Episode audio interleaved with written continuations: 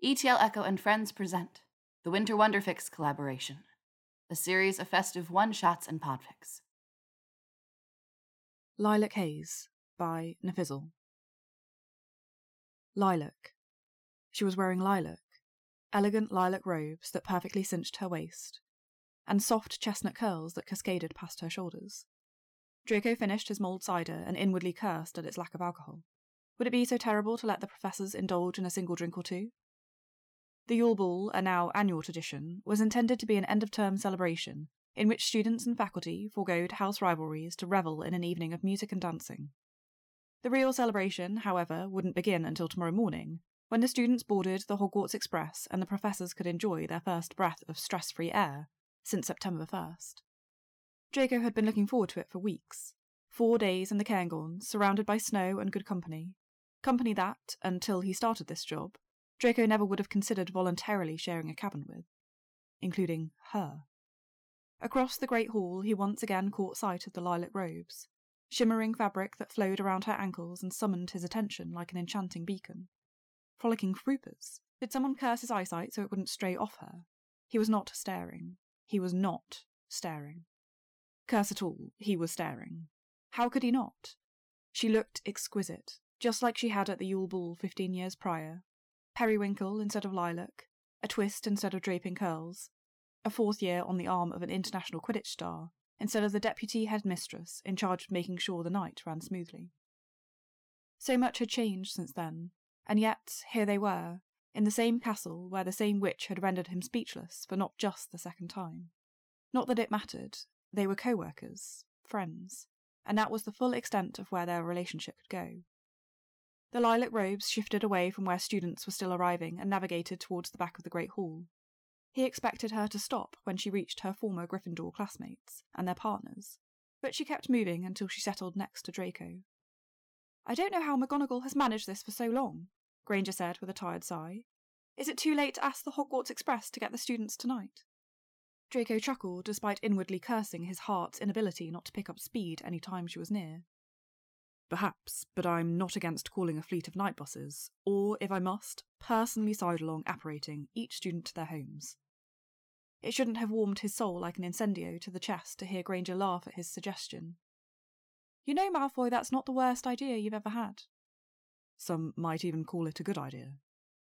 Albeit impractical, and would likely result in multiple howlers from frustrated parents who planned on one more night of freedom.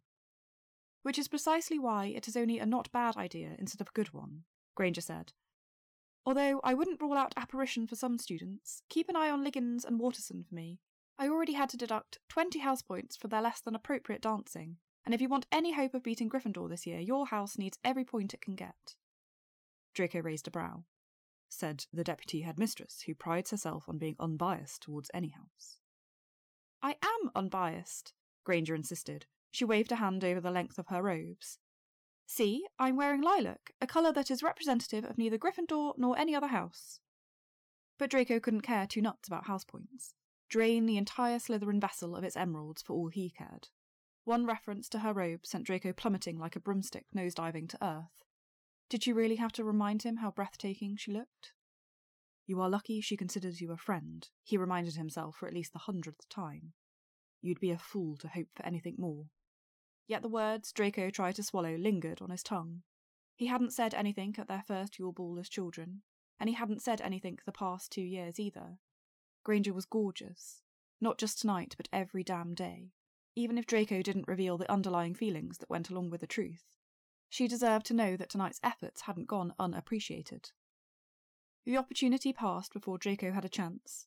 Being a professor, Draco had come to learn, had many joys. One of those joys, however, did not include when a first year named Nyla interrupted their conversation with a tear stained face. Professor Granger, Katerina told me that she's happy it's almost the winter holidays because it means she won't have to listen to my snoring for the next two weeks.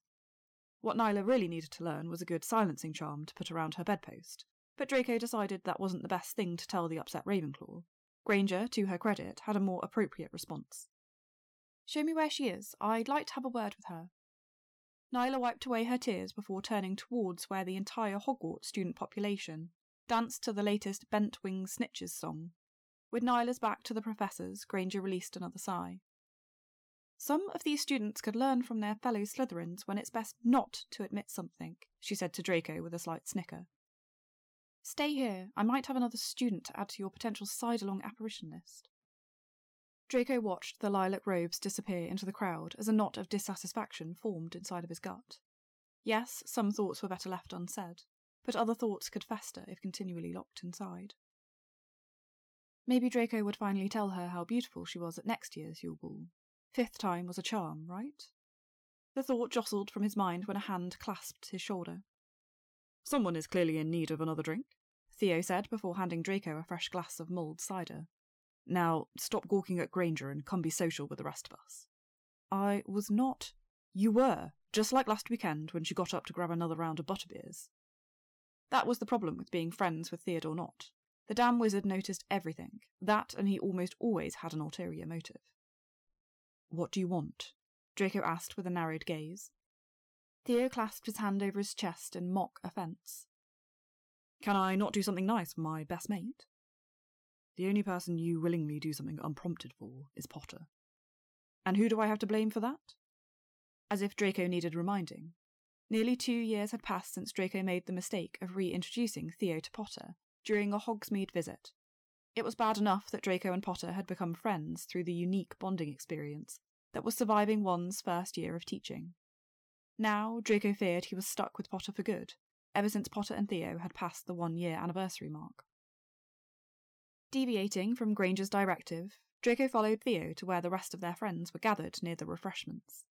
Theo cozied next to his boyfriend, while Longbottom chatted merrily with Hannah, whose new diamond ring glittered among the enchanted snow. Two happy, committed couples, who Draco would soon be sharing the totally not romantic Winter Wonderland cabin with. Plus Granger. At least the cabin had four bedrooms. Draco had made sure to confirm that aspect of the trip at least half a dozen times with Theo, who organised the whole thing. Being friends with Granger he could live with. Remaining friends with Granger while simultaneously having to share a bed with her would have been torturous. Draco took a giant gulp of mulled cider, thanked the founders that the professors could keep the alcohol pouring freely once their holiday began. Hannah, always the inclusive Hufflepuff, was the first to address Draco. All ready for tomorrow? Almost, he answered. I have some essays on shrinking solutions to finish grading, but those should be done well before our portkey leaves.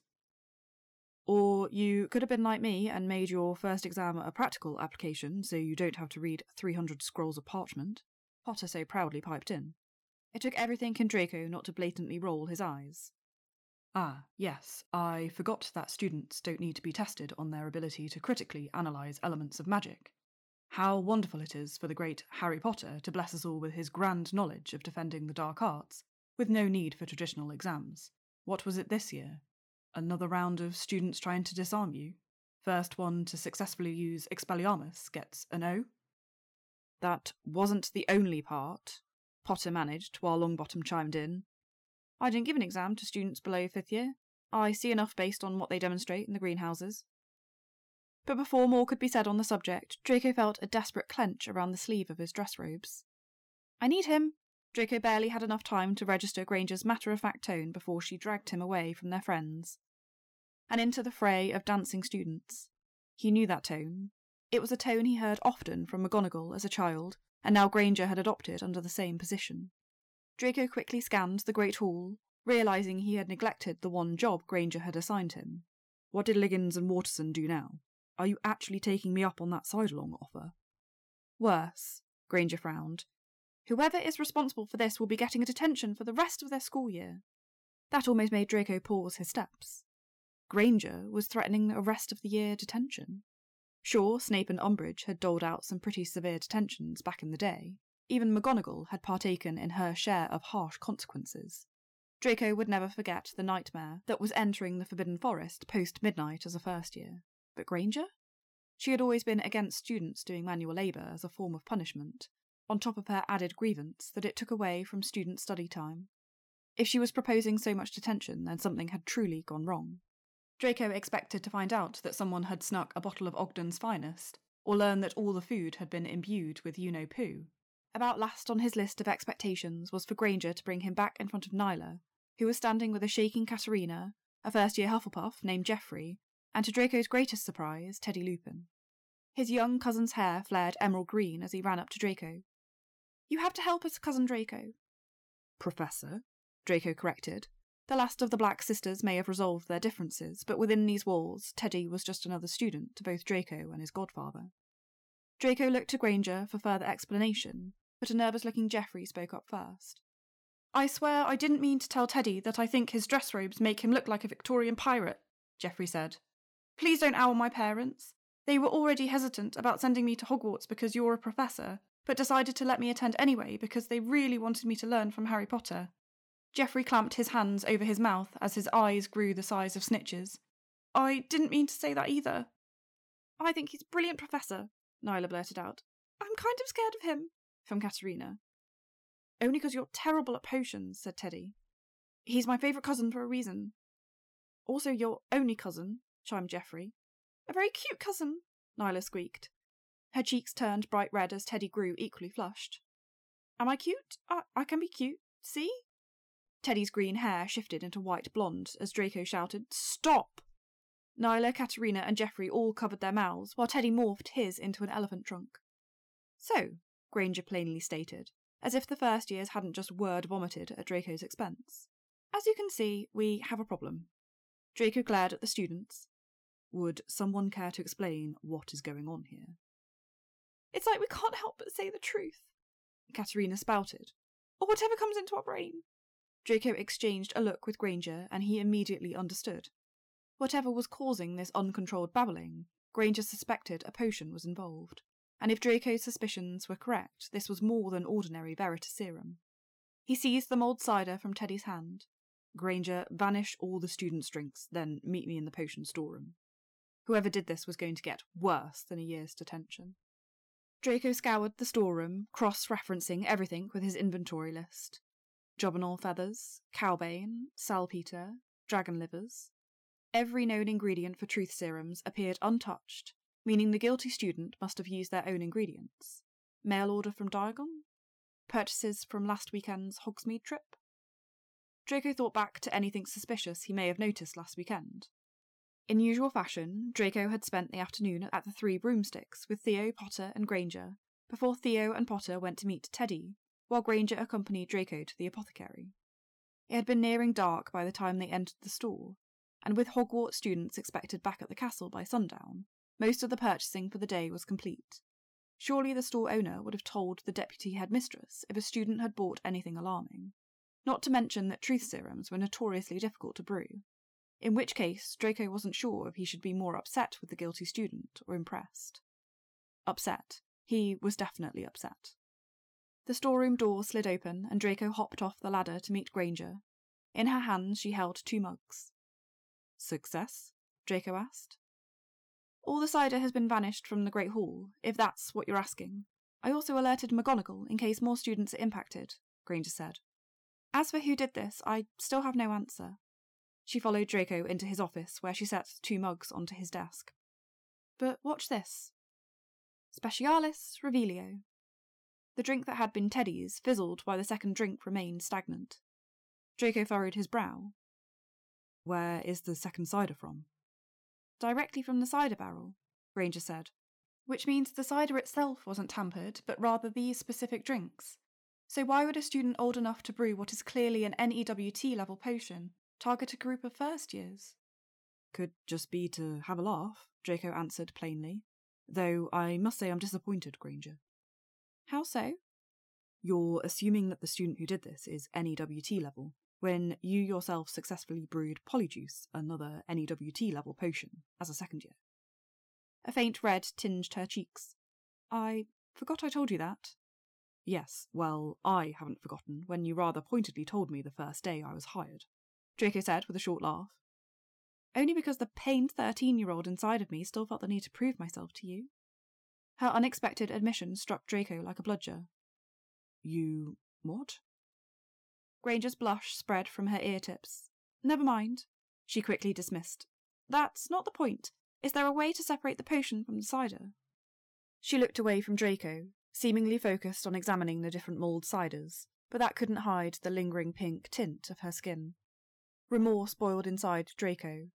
Relations between him and Granger had obviously been strained at the beginning of his professorship. They had hardly seen each other in almost a decade, but Draco had never known how much his childhood jeers had truly impacted her, even years later. Add it to the list of reasons why he should be grateful that he somehow managed to form a friendship with her. But he couldn't linger on that now, not when Draco had already spent his entire first year of teaching trying to prove just how much he had changed, and Granger was currently waiting for him to answer her question. He picked up Teddy's mug and examined its contents. Separation would require hours of careful distilling, but there are quicker methods to test a drink's contents via alchemical isolation. With a smooth wave of his wand, Draco summoned a cauldron and the necessary ingredients. Seconds later, he set to work. Let's see what we have here. Apple cider, that much was obvious. Notes of clover, some cinnamon. Cinnamon is my favourite part of mulled drinks, Granger interrupted. Noted, Draco inwardly drawled, though he stored the information on the off chance he ever needed it. All right, here we go. Valerian sprigs. Found in the Draught of Living Death. I'm aware, Draco stated. I also detect aconite. An obvious ingredient of wolfsbane. Dittany. Which, when combined with valerian sprigs and aconite, makes babbling beverage. Jobberknoll feathers. Found in all truth serums. Silverweed and. Often responsible for. Merlin Granger! Draco set down his wand, unable to concentrate, while Granger freely prattled. I know you have a history of flaunting your knowledge, and I deeply regret that in the past I've made you feel like you have to prove your worth when you're obviously the most brilliant person in any room you walk into. But you are aware that I'm the potions professor, right? Draco stepped back, just as shocked by his remark as Granger. He hadn't meant to say all that. It just sort of spilled out of him, similar to how Granger seemed unable to withhold her commentary on every potion ingredient, almost as if they couldn't. The realization struck them at the same time. You've, You've been, been, impacted, by, by the, potion, potion too. too, they said in unison. The liable potion lace cider sat between them as he and Granger tried to make sense of it. The silverweed, she said, often responsible for delayed release potions, as I was going to say if someone hadn't interrupted me. You were interrupting me. Let's just say our interruptions cancel each other out, Granger swiftly dismissed. But I don't understand how. I only had one cider right before the students arrived. And I didn't have mine until. Draco looked at the clock. 9:10 p.m. Just barely an hour after the Yule Ball had started, and around an hour after Theo had handed him his cider.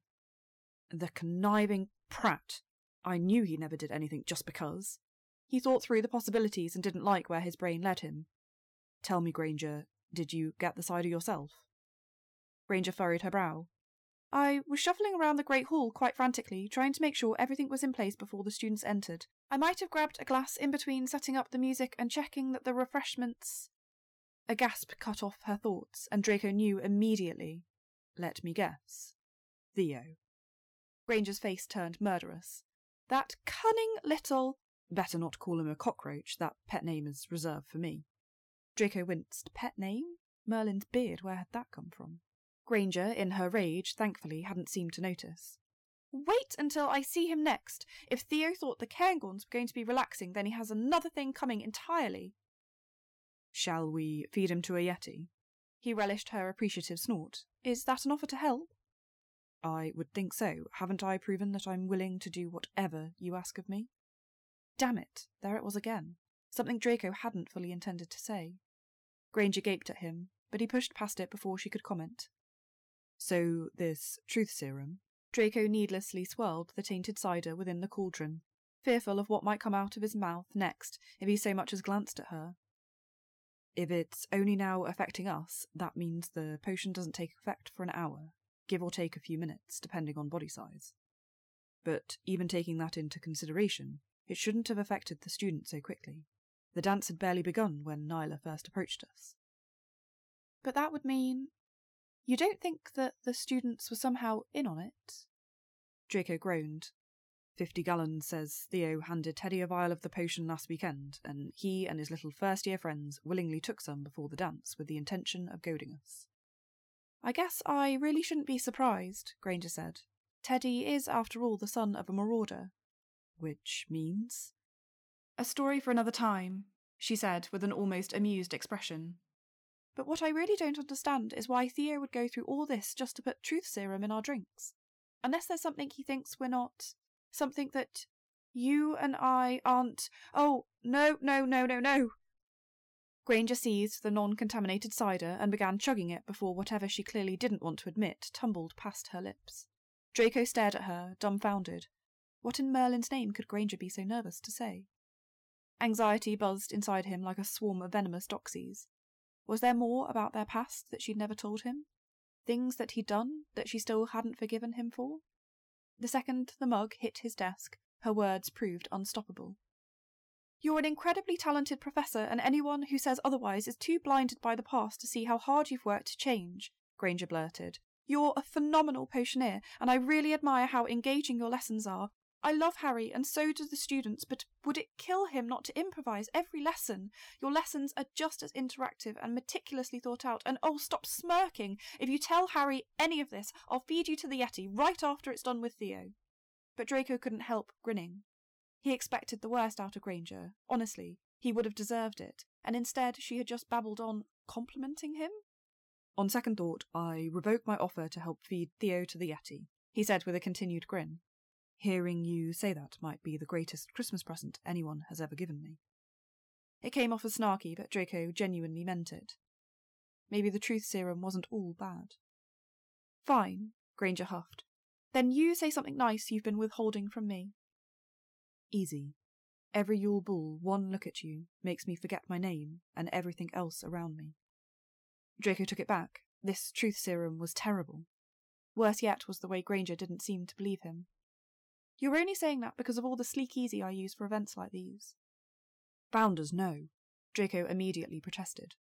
Yes, your curls look nice, and I want nothing more than to run my fingers through them, but I bet you'll look equally gorgeous tomorrow morning, waking up with untamed hair, Hell, forget the hair. And forget those damn lilac robes. You could have walked in wearing a pillowcase, and I would have thought you were the most beautiful witch in all of Britain. Buck, buck, buck! Never mind. Never mind apparating students. Draco was going to trudge through the snow and apparate from Hogsmeade all the way to the Sahara Desert. Buck his brain for thinking all of that. Buck his mouth for saying it. And fuck Theo Nott for his role in all of this. You. You think I'm beautiful? came Granger's incredulous voice.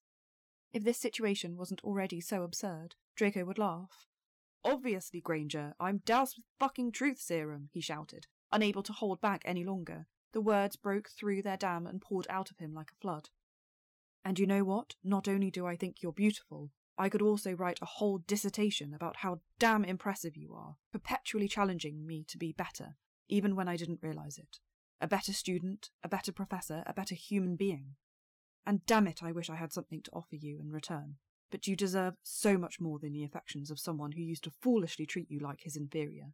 So if friendship's all I can get, I'll sodding take it, because something with you is better than nothing.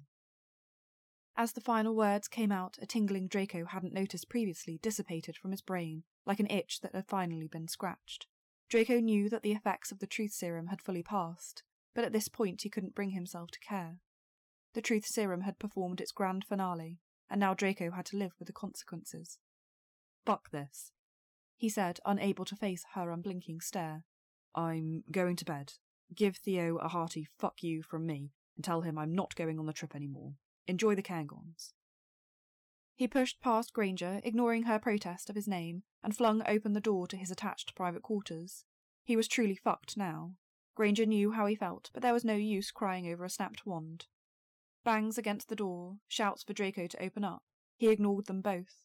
Draco would face her again once the winter holiday was over, and he had enough time to figure out how to salvage any morsel of his remaining pride. Another bang pounded the door. Please, Draco! His heart stalled. Surely he had only imagined her using his first name. Did the truth serum have hallucinatory side effects? I. I thought McGonagall had gone balmy when she announced that you were joining the staff. Her shaky voice resonated from the opposite side of the door. But once the school year began, I realized I hadn't opened myself up to the idea that you could have changed. And then you showed me, each and every day, not just through your interactions with me, but with the way that you treated your students, all of them. Not hallucinatory. Granger was really saying this, and with the truth serum having worn off, she was saying this willingly. Draco stared at the door's wood grains, transfixed by whatever she had to say next. You say you have nothing to offer me, but you've challenged me too, made me reflect on my own stubbornness to accept when I'm wrong and learn what it means to truly forgive someone. But mostly, I just like being around you. When you make me laugh at the end of each long teaching day, or even just when we sit next to each other during dinner, sometimes it makes me wonder, makes me wish. At the hitch of her words, Draco cancelled his colloportus and swung the door open to face Granger on the other side. Elegant lilac robes, soft chestnut curls, yet the thing that mattered most was her wide eyed sincerity. Hope spooled inside of him, a dangerous feeling, more potent than some potions, but he had to know, one way or another. Just tell me one thing. Draco's heart beat wildly as he cupped her face. Could I ever have a chance with you? Draco. Her soft hand settled on top of his. You have so much more than just a chance. You just have to say the word. But Draco was tired of words. After all this, he was done talking. He much preferred to use his mouth for something else. Their lips met as one, and Draco's whole world imploded. He kissed her once, twice, more times than he could count, as the pent up yearning took hold of them both. Fingers in hair, hands around her waist, nothing was enough. Now that he had her, he couldn't imagine ever letting go. They stumbled into his private chambers, where, piece by piece, they shed layers, until Granger's lilac robes became nothing more than forgotten cloth alongside discarded knickers. Kissing her was bliss, but sinking into her was a heaven Draco never thought he'd experience. The feel of her was intoxicating, her sounds addictive, yet the greatest pleasure came afterwards, when Draco could wrap his body flush with hers and drift off into a serene sleep. It had to be a dream. Draco was sure of it, but when he awoke in the morning, she was still there.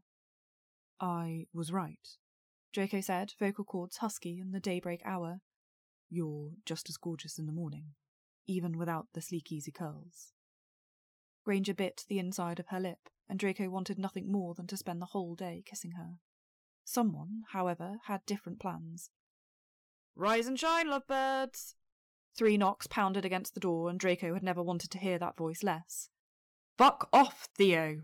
He easily imagined Theo's smug expression. If that's your way of saying thank you, then we need to work on your people skills. No, you arse! Draco shouted to the other side of the door. You put truth serums in our drinks. And look where it got you. You two clearly finally admitted what was painfully obvious to the rest of us. Theo cheerily remarked. Oh, and I take it this means you two will only require one room now, because it's always been a three bedroom cabin. Get out! Draco would have to deal with Theo eventually, but that was a later problem. For now, all he wanted was to relish the morning with his witch nuzzled beside him. This was shaping up to be Draco's favourite winter holiday yet. Thank you for listening to Winter Wonderfics. If you'd like to stay up to date for the chapters and stories from ETL Echo, you can follow us on TikTok, Twitter, Tumblr, Instagram, and Spotify at etl.echo.audiobooks. ETL Echo, echoing tales of enemies to lovers.